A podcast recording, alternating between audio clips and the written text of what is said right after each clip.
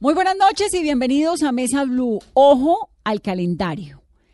Bueno, acaban de terminar la Feria del Libro de Manizales y la de Bucaramanga. Y viene Cúcuta, Medellín, Barranquilla, Pasto, Pereira y Piales. Libro de Cali, lectura de Montería y Feria del Libro de Popayán. Colombia, aunque uno crea que es todo lo contrario, está leyendo un montón y hay como una, un impulso muy especial entre la gente por fomentar la Feria del Libro. Hay un trabajo interesante que están haciendo desde las alcaldías, desde el, empujo, el empujón que están dando desde el Ministerio de Cultura. Bueno, ¿cómo está funcionando, digamos, esto de las ferias del libro que ofrece la de Pasto, que no ofrezca la de Cali o que tiene de interesante que Francia sea el país invitado de honor en la Feria del Libro de Cali, que tiene la de Medellín. De todo eso vamos a hablar en el programa de hoy y me parece además que es una súper oportunidad para que pensemos qué estamos leyendo y qué es lo que hay que leer y por qué es que es importante leer. Así que vamos a hacer este programa sobre las ferias del libro. Bienvenido, en primer lugar, Juan Camilo Sierra, que es el director de la Feria Internacional del Libro de Cali. Bienvenido, Juan Camilo muchísimas gracias. Un gusto estar aquí con ustedes y su audiencia. Ya vamos a hablar con personajes que se encuentran en Barranquilla, también en Pasto. Diego Aristizábal, que es el director de la Feria del Libro de Medellín. Diego, buenos días, buenas noches.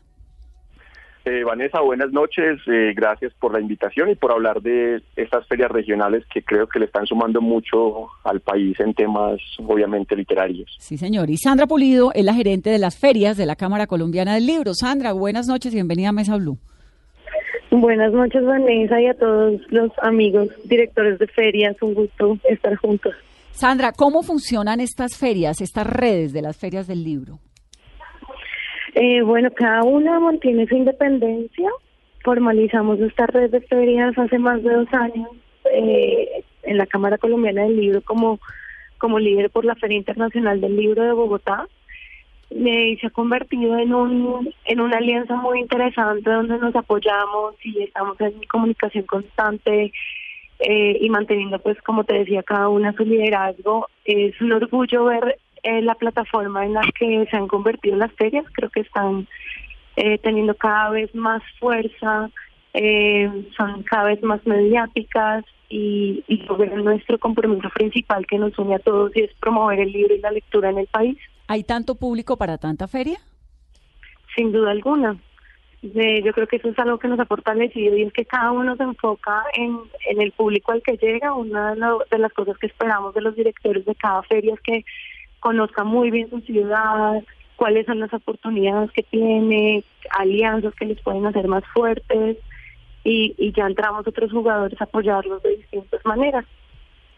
Y por ejemplo, ¿qué diferencias se pueden encontrar en cada una de las ferias? Porque tenemos en Medellín, en Barranquilla, también Pereira, viene Cali, Montería, Popayán.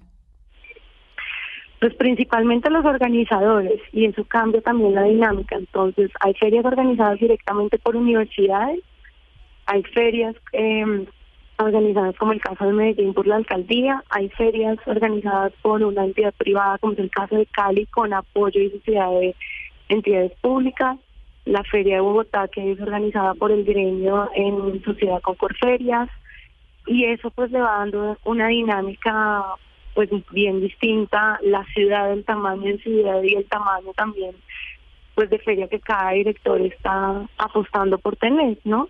Creo que hay algo muy valioso y es la fortalecerse en el tiempo. ¿no? Creo que el crecimiento que ha logrado Medellín y Diego nos contará, pues hace parte del trabajo en el tiempo y lo que ha logrado Cali con en Cabera Juan Camilo también es maravilloso. Y yo acabo de llegar de Bucaramanga de ver una feria absolutamente maravillosa que se apropió en la ciudad. Se apropió, cambió el recinto ferial, antes era dentro de la universidad y ahora es en Nuevo Mundo. Y imponente, una programación llena todo el tiempo con invitados pues de primer nivel, eh, más además conversatorios con escritores de la región. Muy, muy, muy bien, estoy muy orgullosa, muy contenta con lo que está pasando. ¿Quién organiza esa feria, la de Bucaramanga? La unidad UNAM, la Universidad Autónoma de Bucaramanga. ¿Pero tienen eh, apoyo de la alcaldía, de la gobernación, de quién? Tienen apoyos de la alcaldía de la gobernación, los apoyamos a través también del convenio con el Ministerio de Cultura y la Cámara Colombiana del Libro, tienen patrocinios privados, bueno, nosotros los directores nos movemos con todo tipo de alianzas para lograr sacar adelante las ferias, alianzas en programación específica, había un tema también de unidad para las víctimas eh, presente. Y por ejemplo la de Cúcuta que viene ahorita, arranca ya del 2 al 7 de septiembre. ¿Cómo funciona esa feria y qué tiene diferente la de Bucaramanga? Se organiza en la biblioteca pública de, de Cúcuta y eso le, le da un tamaño y una dimensión distinta. A diferencia de Bucaramanga que tiene por ahí unos 50 expositores, eh, la feria de Cúcuta se hace en la biblioteca y es superada por una librería que recoge toda la oferta editorial de lo que está pasando en el país y la opera la Asociación Colombiana de Libreros. Este año, a propósito, eh, está viajando la librería Colombia que se presentó en la Feria Internacional del Libro de Bogotá con una curaduría de libros específica, con temas de bicentenario, eh, desde ensayos, literatura, hasta pues temas de, de negritudes afro y demás eh, que han enriquecido la producción nacional a, propósito de los 200 años de independencia. Sandra, cuando uno ve el país como tan amplio, ¿no? Que tiene una feria Santa Marta, nos estaba contando ahorita Juan Carlos en algún momento, pero también esta feria de Ipiales que me llama un montón la atención, la temporada de letras y fiestas del libro de Ipiales, que es del 2 al 4 de octubre. Ipiales pues es muy en el sur, en el departamento de Nariño, casi que la frontera, si no me equivoco, es el, último departamento, el último municipio antes de cruzar el puente de Rumichaca para llegar a Ecuador. ¿Qué lee la gente en Colombia? ¿Qué leen arriba en la costa? ¿Qué leen abajo? en Nariño? Em, sé que funcionan mucho los libros técnicos y profesionales. Eh, creo que Mariela está con nosotros y nos puede dar un poco más de detalle de qué funciona allá, eh, pero eso es lo que nos ha reportado, sino que, que nos, pues, los reportes de ventas del libro. Técnico, no la tenemos todavía, pero la vamos a llamar ahorita entonces para que nos cuente. Y entonces cuéntenos un poco sobre este tema de la red. Ustedes hacen desde hace dos años un asunto de apoyo a todos aquellos que tienen eh, estas inquietudes y estas necesidades de ferias. ¿Por qué habría alguien de fomentar una feria del libro más allá que por un interés innato de literatura? ¿Qué más hay? ¿Qué, produce una feria del libro? No, pues digamos, es una dinámica cultural de la ciudad, sin duda alguna, y, lo notamos en, en Bogotá, lo que pasa cuando estamos en Filbo, todo gira alrededor de la feria, pasa en Cali, pasa en Medellín, pasa en Bucaramanga. Eh, entonces es una dinámica cultural donde es una maravilla que el libro tenga el poder de generar esta conversación, de invitar a leer, de sensibilizar a la gente para encontrarnos a través de la palabra y el diálogo, ¿no? Y, la gente, los ciudadanos en estos diferentes lugares, ¿sí han ido abrazando sus ferias del libro y se han ido fortaleciendo? Sí, sin duda alguna pienso que, que la respuesta de los ciudadanos en cada espacio ha sido maravillosa. Tú pones, digamos, sobre la mesa el acceso al libro, darle vida al libro y a los contenidos con los autores que se traen y, digamos todo lo que cada uno hace en su lugar para atraer el público, pero el resultado es que la gente llega. Ahí que tienes a Juan Camilo también te pueden hablar del crecimiento de estos años en la Feria del Libro de Cali. Mm. Eh, sin duda alguna, ofrecerle a la gente esta oportunidad, la gente llega y por ejemplo en ciudades donde no hay feria del libro, pero que quieran hacer esta feria del libro a través de la Cámara eh, Colombiana para el Libro, ¿qué pueden hacer? ¿Cuál es la ruta para lograr consolidar una feria del libro? Pues lo que hemos hecho es crear un manual de la red de ferias, justamente, y tiene unos requisitos para que la gente pueda ser parte de la red, o la feria pueda ser parte de la red. Uno de los más importantes es que haya llevado a cabo dos ferias eh, consecutivas eh, si hace parte o ha quedado ganador del premio de concertación nacional del Ministerio de Cultura, todos esos mismos requisitos son los que pedimos o haber pasado, digamos, este este este plan del ministerio. Eh, sin embargo, las personas que todavía no hacen parte de la red con voz, por decirlo, con voto más bien, eh, pueden ser parte de la conversación para escuchar eh, pues nuestras conversaciones, nuestros aciertos y desaciertos. Nosotros nos reunimos al año, una en el marco de la Feria del Libro de Bogotá y otra en noviembre, donde ya han pasado todas las ferias y sobre todo las del segundo semestre después de Filbo, hacemos un resultado de lo que ha sido el ejercicio del libro en Colombia, cuántos autores han circulado en el país, cuántos días de feria hemos tenido, mm. eh, en fin, intentamos generar como unas cifras que nos identifiquen y, el país pueda conocer la dimensión de lo que se están haciendo en, en todas las ciudades y en todas las ferias. Pues qué maravilla. Cualquier iniciativa cualquier iniciativa lo que podemos hacer es empezar a guiarla y acompañarla y, y nosotros abrir espacios como pasó con Poplan y Quito, que son las dos últimas ferias que han entrado a la red. Buenísimo, y que haga feria del libro todo el mundo. Me parece lo máximo y sobre todo es un medidor súper interesante de las inquietudes y de los y de lo, lo, receptiva que termina siendo la sociedad colombiana, que a veces uno cree que no, pero por ejemplo lo de la Feria del Libro del año pasado, bueno, es que casi no se podía ni entrar, era realmente multitudinaria la presencia de los colombianos, digo colombianos porque pues hay mucha gente que viene de todo el país a la Feria del Libro de Bogotá, y que no se quede solamente la de Bogotá como la gran feria, sino que cada región vaya dinamizándose en torno a los libros. Muy, muy interesante, Sandra.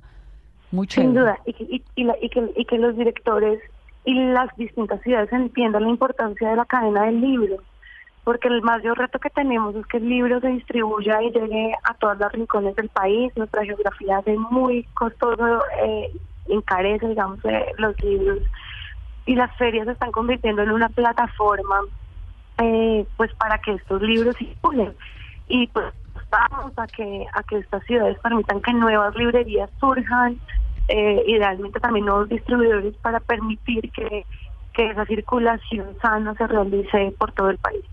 Sandra, un abrazo. Gracias por estar en Mesa Blue. Es Sandra Pulido, la gerente de las ferias de la Cámara Colombiana del Libro. Arranca entonces ahora Juan Camilo Sierra, que es el director de la Feria del Libro de Cali. La de Cali arranca el 10 al 20 de octubre, ¿no? 10 días. Correcto, 11 días en Cali. ¿Hace cuántos años arrancó la Feria del Libro de Cali? La, Feria del Libro de Cali tiene un historial muy amplio desde la, más o menos la década del 40 en el Parque Bolívar y han sido muchas y muy distintas las ferias realizadas. Nosotros tomamos este proyecto con la Alcaldía de Cali, la Universidad del Valle y la Fundación Spivak en un evento de carácter anual, siempre en octubre a partir de 2016. Esta será nuestra cuarta versión. La cuarta, y va increchento en relación con lo que mencionaban ustedes ahora hablando con Sandra, en 2016 tuvimos 76 mil visitantes y se vendieron 18 mil libros.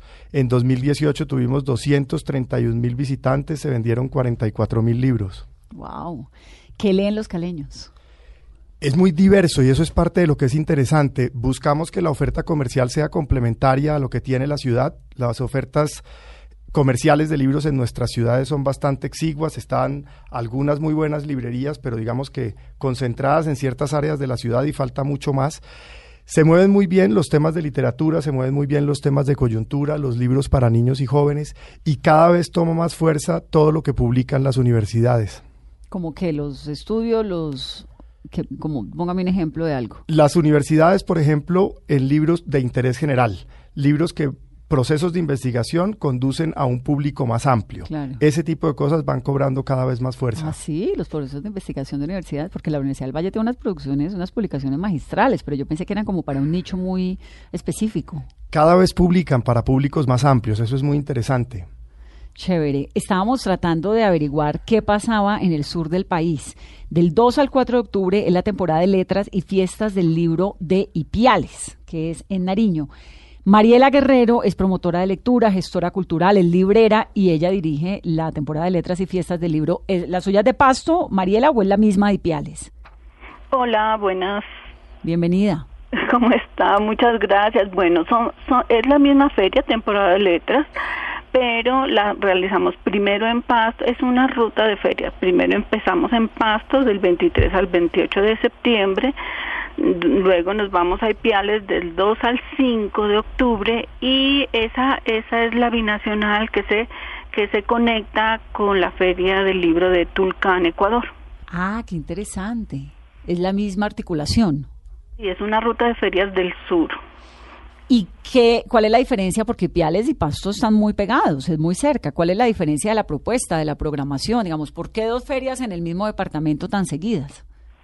bueno, porque mm, desde hace cuatro años eh, mm, la Feria del Libro de Piales empezó junto con la de Tulcán eh, tratando de hacer una feria binacional en la que se muestren los procesos de ese sector específicamente, Tulcán y Piales.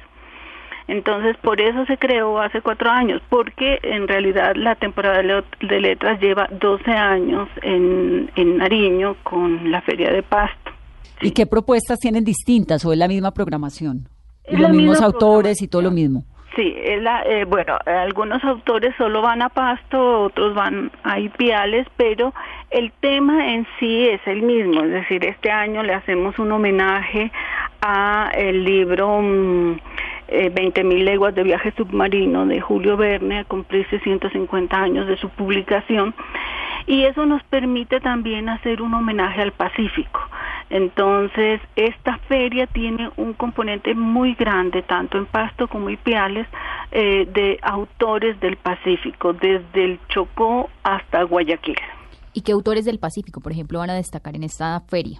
Tenemos, em, tenemos del Pacífico a Oscar Seidel Morales, a, eh, a Carlos Bastidas Padilla, a Carlos Vázquez Sadaski, Zawaski y los escritores y los ecuatorianos Adolfo Macías, Juliano Marcillo, Sofía Zapata, todos todos son del del, del, del de la costa del Pacífico. Sí. Mariela, ¿y estas ferias tienen, bueno, las, las dos suyas y la de Turcán, pues que también es en parte suya, tienen además, supongo que como todas las ferias del libro, pues conversatorios, ventas de libro, todo esto, ¿tienen otras actividades culturales distintas además? Claro, qué más tienen? Eh, bueno, eh, vamos a tener eh, una muestra muy muy bella sobre el café el café nariñense. Entonces todo esto tanto en en Ipiales como en Pasto el café mm, va a tener un espacio muy especial porque asociamos el café y el libro. Pero además tenemos varios varios mm, musicales. Entonces va a estar Paula Ríos con Turroxitos cerrando la feria de Pasto. Va a estar el maestro Enrique Males, eh, que es un indígena ecuatoriano, eh, haciendo un concierto de, de poesía, danza y música y también están las escuelas de música, que para nosotros son muy importantes de los procesos que se están llevando y la, la, Escuela de Música de Pasto le hará un homenaje al Pacífico. Pues muy interesante y muchísima suerte con sus ferias, Mariela. ¿La, la financiación de esos proyectos es cómo? Bueno, eh, tenemos eh, apoyo de la Gobernación de Nariño, de la Alcaldía de Pasto, eh, y del, de los ministerios de Cultura mm, de Colombia y del Ministerio de Cultura y Patrimonio del Ecuador. Del Ecuador. Sí. Bueno, a disfrutar entonces y, nos va contando, para que vayamos contando aquí también cómo va. y acá los esperamos. Sí, señora. Le mandamos un abrazo también, Mariela, que iban los libros. Muchas gracias. Que estén muy bien. Que estén muy bien. A mí es que me emociona, sabe un montón y ver uno de esas ferias todas llenas. La de, la de Bogotá, de verdad que fue muy impresionante. Casi que uno no podía ni entrar, ya era como hay que regular las horas de ingreso, poner de 8 a 10 entran tales, compre su boleta y entre de 10 a 12, porque es demasiada gente. Ahora, ¿la gente compra libros en la Feria del Libro? ¿Mucho o es más paseo de Miranda las cifras que publicó la Cámara Colombiana del Libro luego de la última versión de la Filbo en Bogotá son muy demostrativas. Entraron 600 mil personas a Corferias y se vendieron 900 mil libros, es decir, 1.5 libros por persona. Más todos los que entraron que tal vez, claro, porque hay gente que compra 3, 4 libros, ¿no? Pero los estudiantes van un montón, es que eso es lo que parece chévere, que hay un montón, porque uno ya pues es mañoso y ya lee, pero los que vienen no necesariamente. Yo creo que parte importante de, las ferias es todo este proceso de formación de lectoras. Lo decía Sandra hace un momento, digamos que la columna vertebral de todo el trabajo que hacemos es fortalecer la circulación de libros en Colombia. Es un país donde la geografía no lo hace fácil. Es un país donde hay un proyecto institucional muy interesante desde el Estado para todo lo que ha sido este eh, crecimiento de bibliotecas públicas a escala municipal, departamental, etcétera. Pero el tema de circulación comercial es muy importante porque básicamente es ahí donde está el grupo de novedades esencial. la cadena del libro se renueva todos los días y se renueva por la ruta comercial, visto que el 99% de las editoriales son empresas privadas. Las ferias fortalecen muchísimo toda esa circulación de libros y la formación de más y mejores lectores. Ahora me cuenta más sobre la Feria del Libro de Cali, Juan Camilo. Vámonos a Medellín con Diego Aristizábal, que es el director de eventos del libro, así se llama, Eventos del Libro de Medellín, del 6 al 15 de septiembre. Diego, otra vez. Eh, sí, hola, ¿cómo vas? Bien, ¿cómo funciona la Feria del Libro de Medellín? ¿Quién la financia? Allá los países, la verdad es que tienen una alianza público-privada que hace posible todo lo que se sueñan. Pero ¿cómo funciona la Feria del Libro de ustedes? Pues mira, para empezar, eh, se llama Libro de la Cultura de Medellín, eso que es una bobada, pues creo que la hemos llenado de significado porque en una fiesta uno termina celebrando algo y creo que en la fiesta del libro justamente celebramos la escritura, celebramos la existencia de los libros, celebramos la existencia de nuevos lectores. Entonces ustedes les ponen fiesta, fiesta del libro y la cultura fiesta de la cultura de Medellín y como buena fiesta, esta fiesta dura 10 días y cuando termina todos nos ponemos muy tristes porque con las buenas fiestas eso pasa, que uno dice, ah, qué pesar, se acabó esta fiesta y toca esperar un año más para que empiece una nueva. Entonces lo que hacemos es gozarnos esto eh, con la intención de que obviamente día a día en las actividades que hacemos en los eventos del libro pues sumemos nuevos lectores, que la ciudad se transforme, que el país se transforme. Yo creo que pues lo que ha dicho Sandra, Mariela, Juan Camilo y otros compañeros también de las demás ferias en el país demuestran que Colombia tiene una dinámica muy interesante. Eh, me preguntaste sobre la financiación y creo que eso es muy importante mencionarlo. La fiesta de la cultura de Medellín la organiza la Secretaría de Cultura Ciudadana de, pues, de la Alcaldía de Medellín. Eh, hace parte de, una política pública. Eso eh, creo que es muy importante mencionarlo porque ha permitido que la fiesta del libro de la cultura de Medellín se sostenga durante 13 años. Han pasado varias alcaldías. Claro, eso es clave porque no es que el que llegue diga voy a cambiar esto y voy a hacer una fiesta distinta, sino que tiene continuidad. Exacto. Eh, todos, por fortuna, los alcaldes que han pasado se han convencido de, de la potencia que tiene esta fiesta del libro en la ciudad y creo que lo más importante es que la misma ciudadanía se ha encargado de darle un significado eh, valioso a, la fiesta de la cultura de Medellín. La fiesta empieza este viernes y obviamente ya hay como una una, una, espera ansiosa, maravillosa de, la gente en redes sociales, pues obviamente se, se, hacen mensajes, se, dejan mensajes, se, se menciona pues como lo emocionante y lo que se vive durante estos 10 días.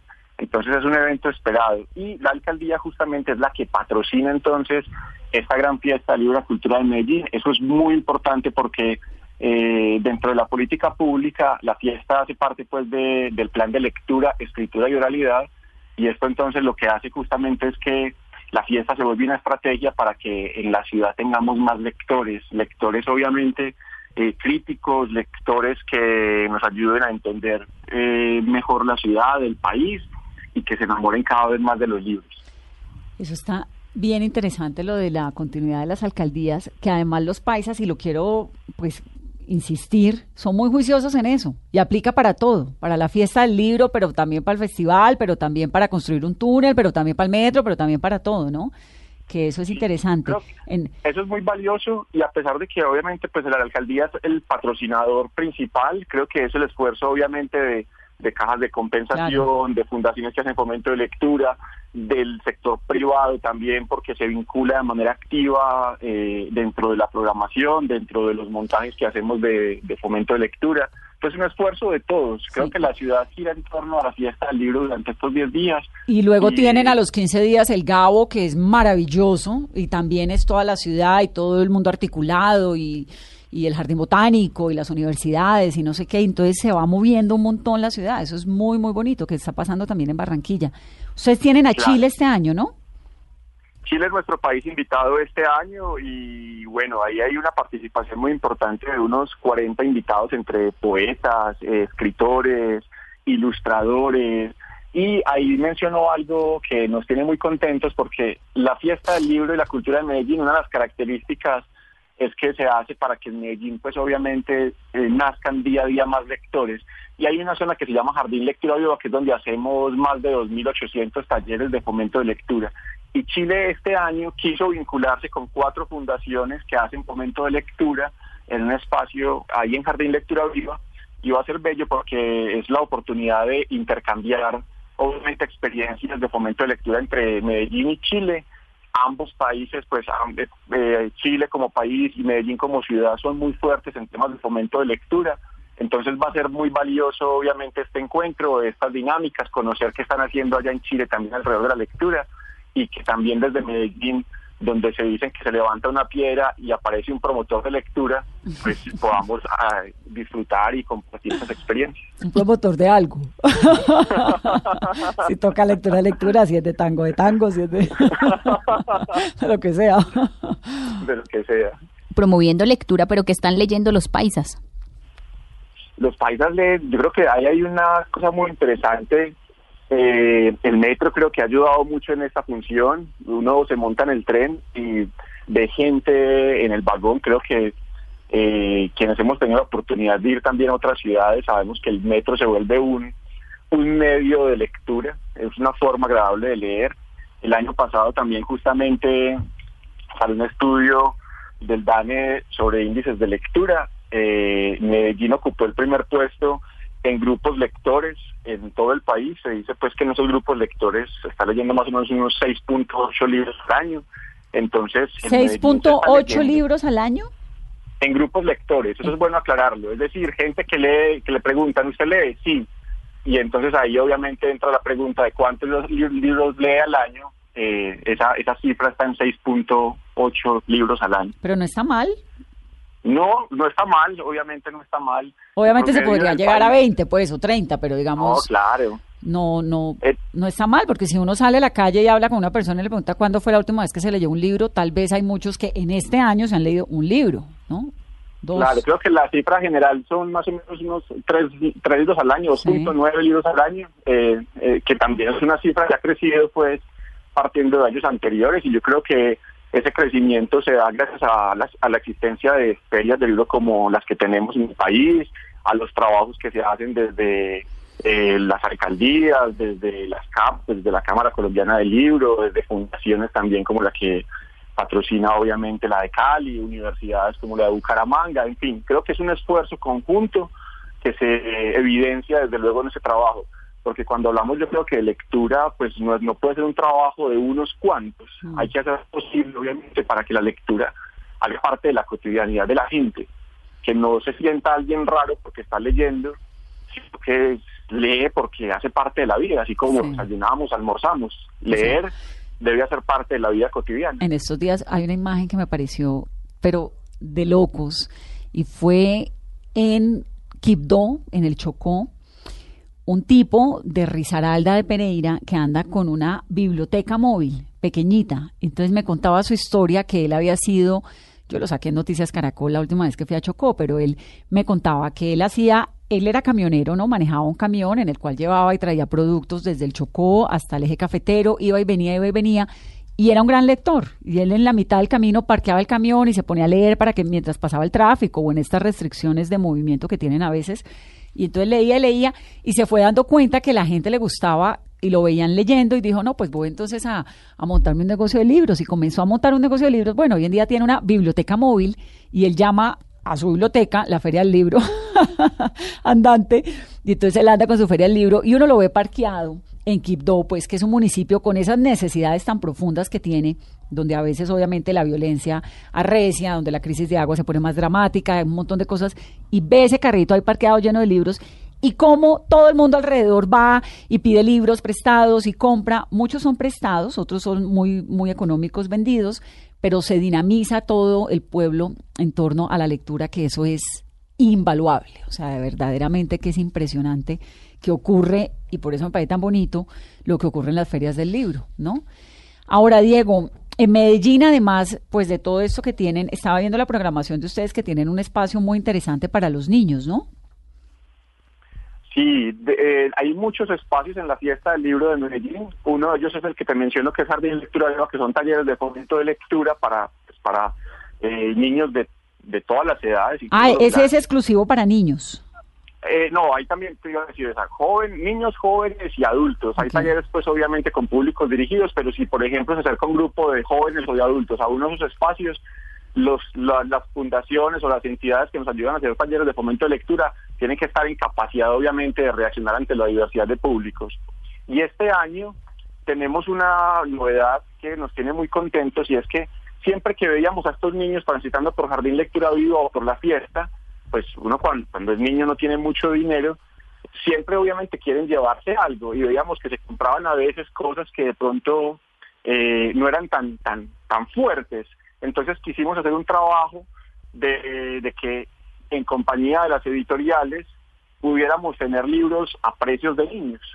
Eh, Mm. libros que valgan entre tres mil, cinco mil, máximo 20 mil pesos. Los únicos que pueden entrar a ese espacio son los niños.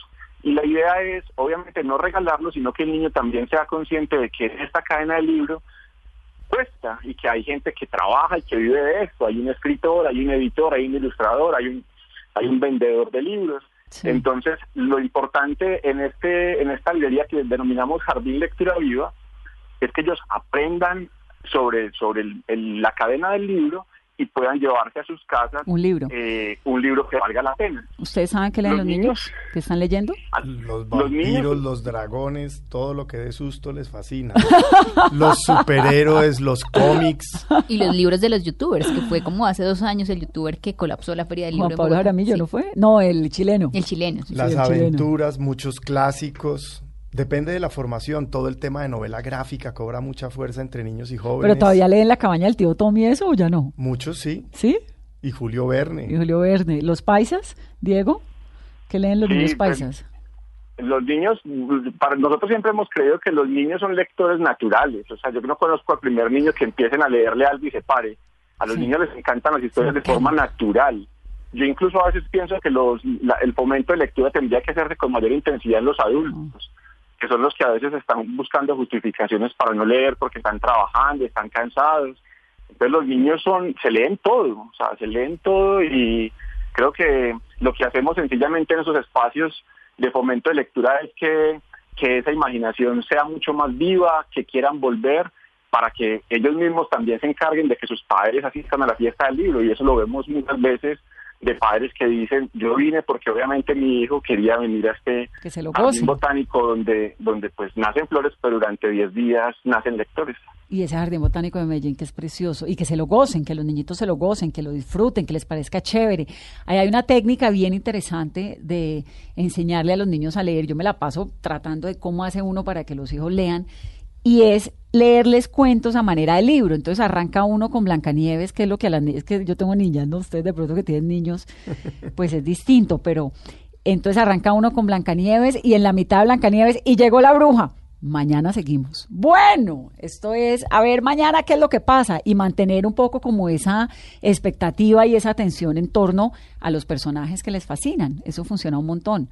Porque los niños uno cree que tiene que leerles un cuentico del día y no, ya hay un momento en que comienzan a tener retentiva para ver qué es lo que sigue y qué cuento es el de, qué parte es el- la del día siguiente, en qué se desarrolla eh, la historia que me están leyendo. Pues muy chévere, Diego, y adelante con esa feria. Aquí lo apoyamos y nos cuenta todas las novedades y todo. Feria del Libro de Medellín. Fiesta, ¿no? Fiesta. Fiesta libro sí Vanessa muchas gracias pues bienvenidos todos Eh, empezamos este viernes Del 6 al Justamente 15 este el- viernes. del 6 al 15 y la inauguramos en el tren, justamente en el metro del, de Medellín. Con un una fiesta, me cultura, imagino, ¿o qué? Con una fiesta, con una exposición que se llama Ríos Literarios, porque este año nuestra temática es expediciones.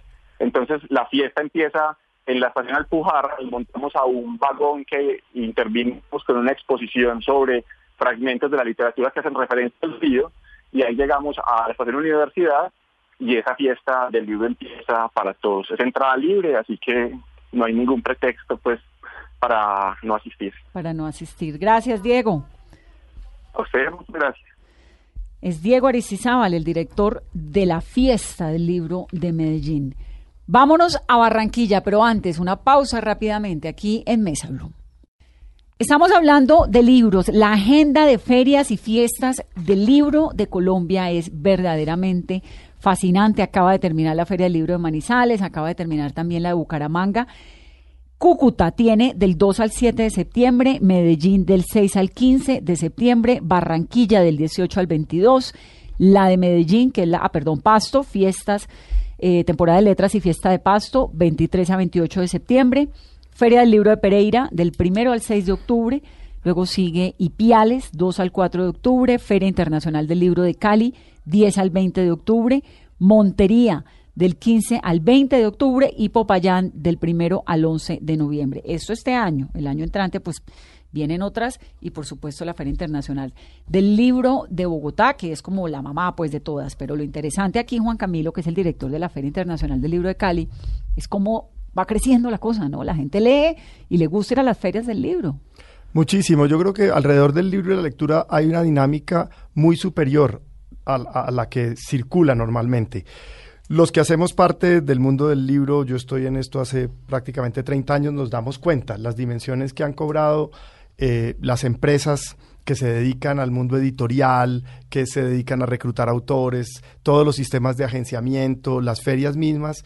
Eh, todavía tenemos un camino inmenso por terminar de construir, pero el crecimiento en este país ha sido muy interesante, sobre todo diría yo en los últimos años. Se debería leer muchísimo más, por supuesto, quisiéramos que esto crezca y se potencialice, sin lugar a dudas hay que seguirlo fortaleciendo, es una dinámica además constante, pero es algo que ha crecido de manera muy interesante. ¿A qué se debe ese crecimiento? Tiene mucho que ver muchos factores. Yo creo que hay unas políticas de Estado que tienen una enorme incidencia. Lo que ha ocurrido en los últimos 20 años en los proyectos de bibliotecas públicas en este país es fundamental. Eso de las bibliotecas públicas es tremendo. Aquí estuvo Tatiana Duplat, la de las bibliotecas de Bogotá. la red pública en Bogotá. Y es tremendo el trabajo que hacen. Tienen unas bibliotecas, tienen bibliotecas en las cárceles, bibliotecas por allá en los lugares más recónditos, en Sumapasa, donde no llega casi la gente, llega a una biblioteca, ¿no? El libro es muy determinante en la formación ciudadana. El libro permite eh, cosas desde el individuo para el individuo mismo y para la sociedad que se multiplican de una manera exponencial, siempre muy interesante. Para que esto ocurra, además debe haber mediación. En los procesos de formación de lectores no solo juega un rol clave el libro en cualquiera de sus formas, digital, impreso, sino los procesos de mediación. Y yo creo que eso es algo que hemos ido conociendo y entendiendo. Por ejemplo, en procesos de educación el libro es fundamental. Y eso es algo que empieza a tomar fuerza en Colombia. Las bibliotecas escolares son claves para proyectos de calidad educativa en un, en un país que tiene rezagos en temas de calidad educativa. Entonces pienso que también hay un tema cultural en el que las cosas van tomando fuerza y nos vamos dando cuenta de que es un elemento clave para el desarrollo de la ciudadanía. Y eso es parte de lo que ha ocurrido. Y desde lo privado también.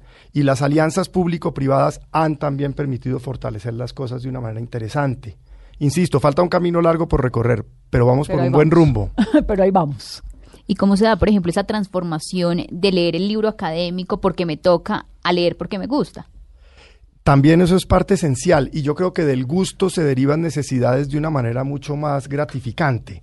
A todos nos ocurrió que cuando estábamos en un determinado grado escolar y nos obligaban a leer un libro, pues yo no sé si afortunado o desafortunadamente, en el curso en que yo estaba siempre el único que se leía el libro era yo. Y digo afortunadamente porque me la pasaba muy bien leyendo el libro y desafortunadamente porque me tocaba ser cómplice de todos los que querían hacer trampa para no perder el examen. ¿A usted se la montaban por nerdo? Nunca me la montaron por nerdo porque siempre logré hacerme buen cómplice de ellos para que no me la montaran por no jugar fútbol sino quedarme leyendo.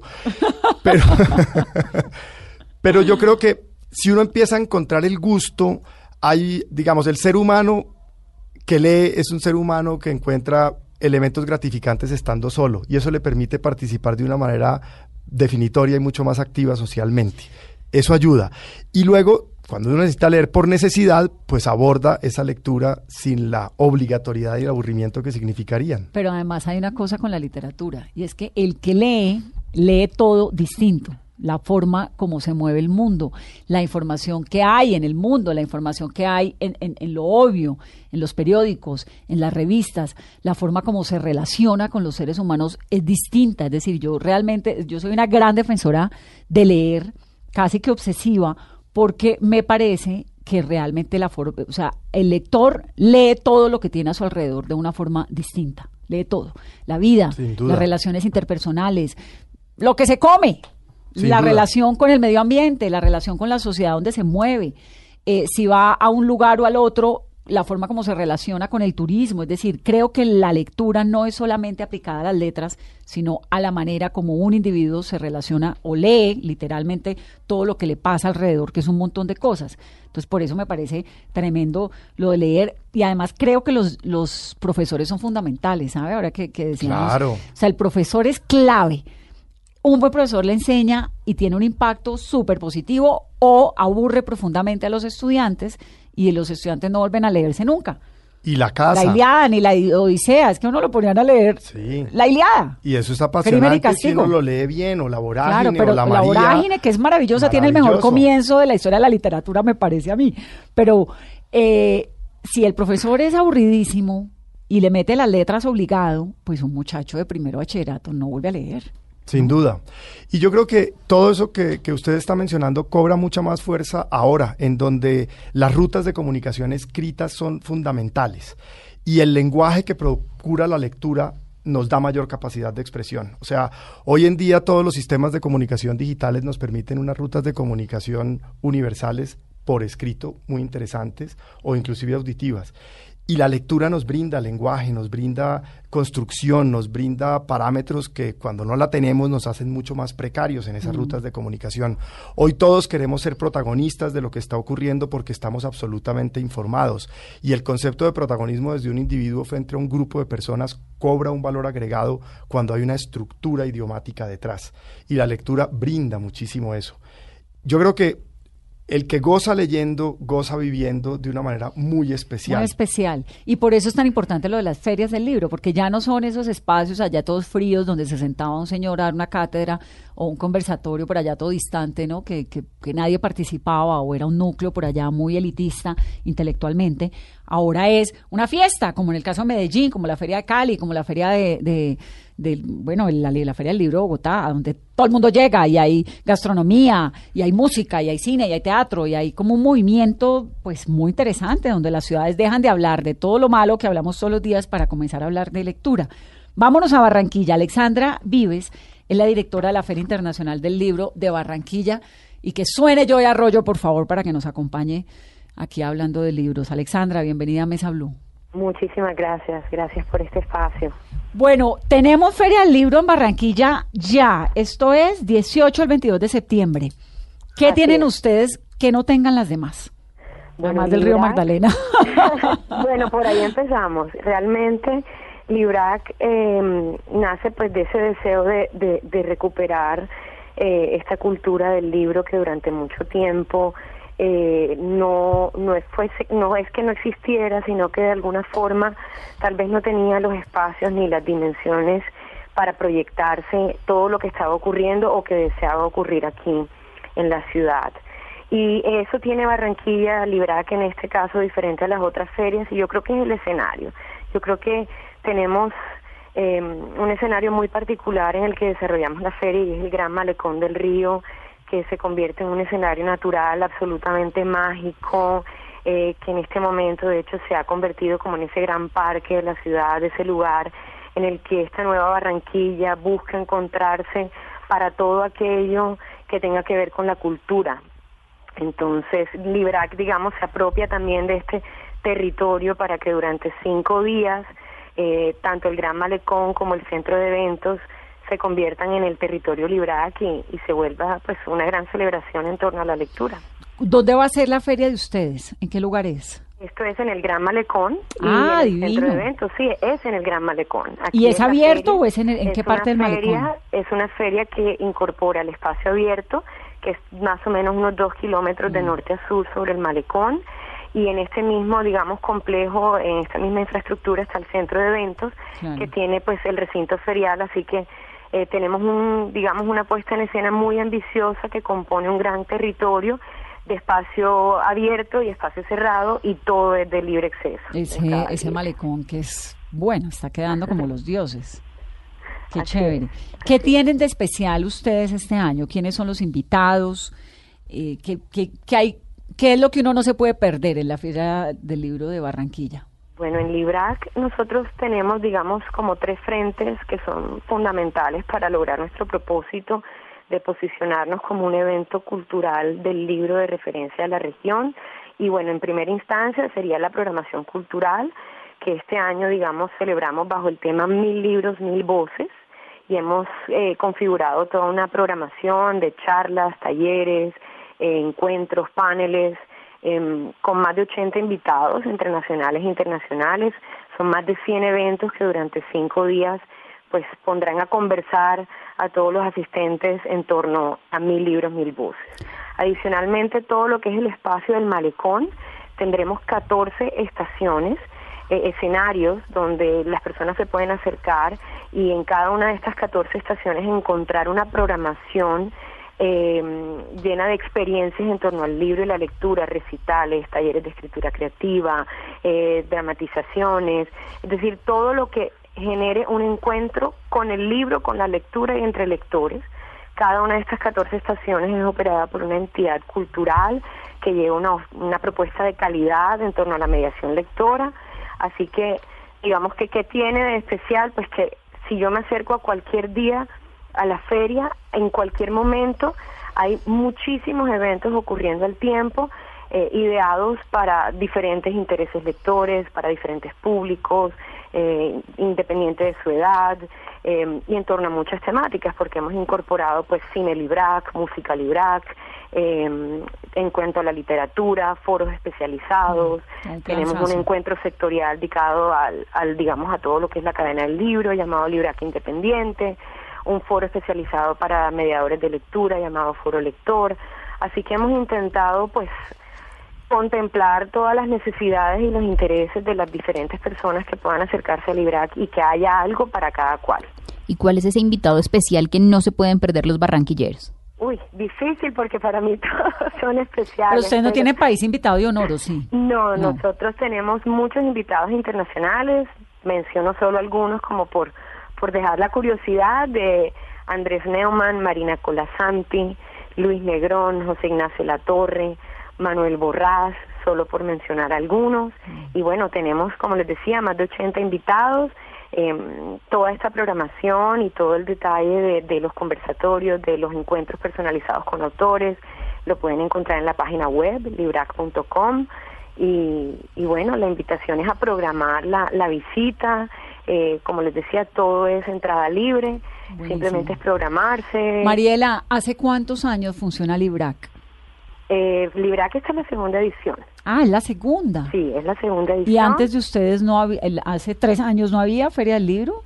Eh, Librac como tal nació el año pasado. Pero antes em, había una feria pequeña o no había, nunca había Feria del Libro. Ha habido varios, digamos, eh, encuentros, ferias, pero digamos que han sido eh, tal vez no sostenidos en el tiempo, no han, tenido, no han sido proyectos longevos, han sido cosas digamos, tal vez ocasionales o de otra escala. Y esta es la segunda.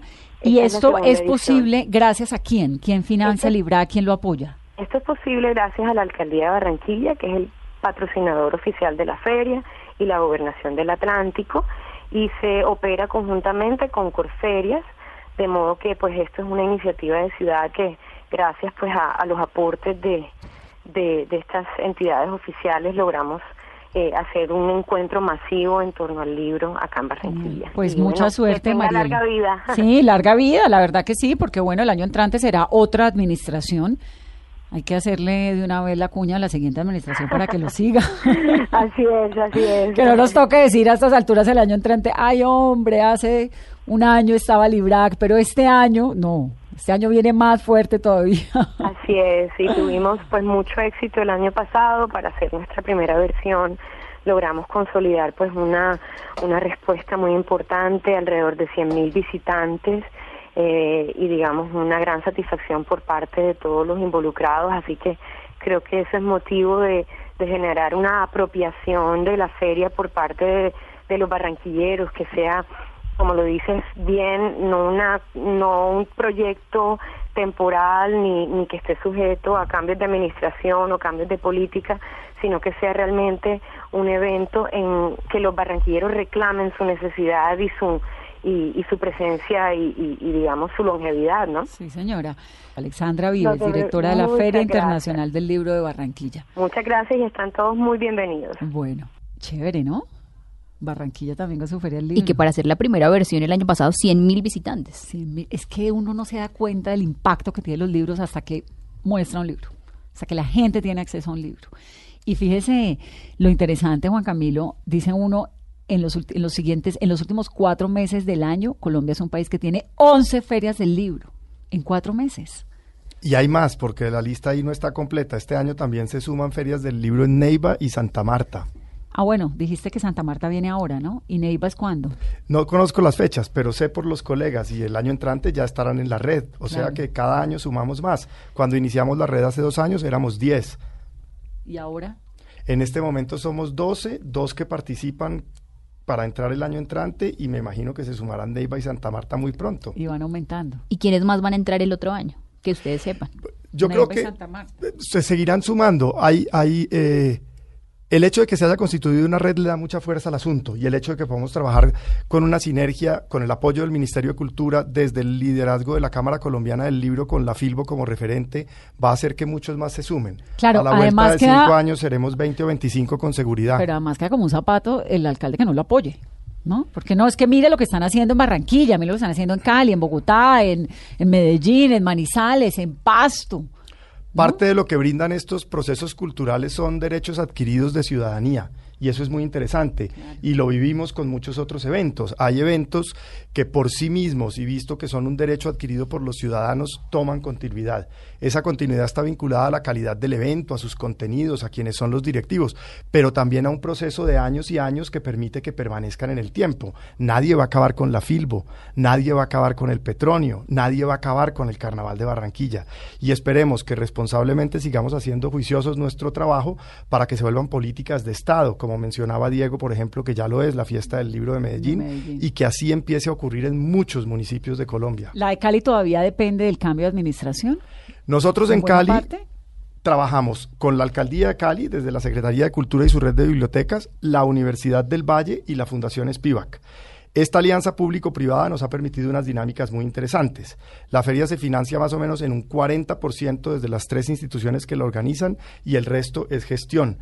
Eso nos ha permitido afianzar la feria y estamos en todo un proceso de trabajo. Hacemos parte del plan decenal de cultura de la ciudad, hacemos parte de las políticas del libro, la lectura, la escritura y la oralidad y queremos fortalecer las cosas para que Cali quede con una feria y cada nueva administración así lo considere. Y tenemos un gran proyecto de descentralización. La feria también ocurre simultáneamente en Buenaventura, Buga, Cartago, Palmira y Tuluá. Eso quería saber. Ah, qué bonito. Entonces. Tienen núcleos en, en los diferentes municipios. Correcto. Con los mismos componentes de feria. Buga, Buga Cartago, Palmira, Palmira y Tuluá. Allí organizamos todo con las sedes de la Universidad del Valle y con las secretarías de cultura municipales. Y ese tipo de cosas nos van fortaleciendo en la medida en que atendemos un público y buscamos que con eso pues haya continuidad. Mm. Todos sabemos que los cambios de administraciones generan cosas nuevas, pero también fortalecen mucho lo que viene ocurriendo bien. Cada vez es un país con más conciencia de políticas de Estado, sobre todo en el tema cultural. Espero no estar pensando con el deseo.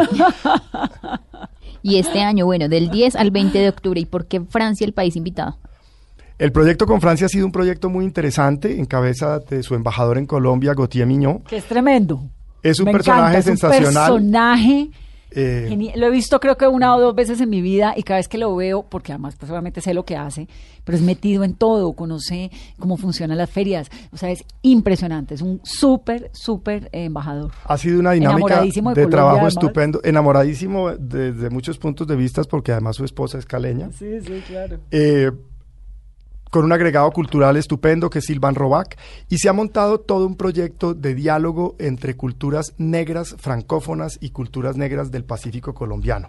Francia viene con una delegación de autores del África subsahariana y de las Antillas. Va a haber escritores, va a haber cineastas, va a haber temas de gastronomía, va a haber ensayistas, hay académicos, hay autores de novela gráfica, va a haber un sinnúmero de actividades, exposiciones, vienen curadores y todo el proyecto es poner en diálogo las culturas de la diáspora francófona afro con la Franco, con todo el tema afro del Pacífico, colombiano. O sea que vamos a descubrir una nueva Francia y yo creo que ahí también hay como un proceso de revaluación de identidades interesante para nosotros. Chévere, buenísimo. Del 10 al 20 de octubre, Feria Internacional del Libro de Cali y bueno, la mejor manera de celebrar todas estas fiestas del libro es yendo a ellas o leyendo también por ahí derecho, aprovechándose un libro. Qué dicha, qué felicidad, pues este, este contexto que estamos teniendo, me quedo con esa cifra más que con cualquier otra cifra que haya tenido como periodista en las últimas horas y es 11 ferias del libro en Colombia en los últimos cuatro meses. Juan Camilo, gracias. A ustedes mil gracias, los esperamos en la Feria Internacional del Libro de Cali del 10 al 20 de octubre. Allí tendremos más de 500 invitados, Francia como país invitado de honor, eventos en seis ciudades. obviamente. Y bueno, entre otras estaremos presentando su libro, así que bienvenida y mil gracias por tenernos en cuenta. por favor, a mí gracias por invitarme, yo soy la más feliz.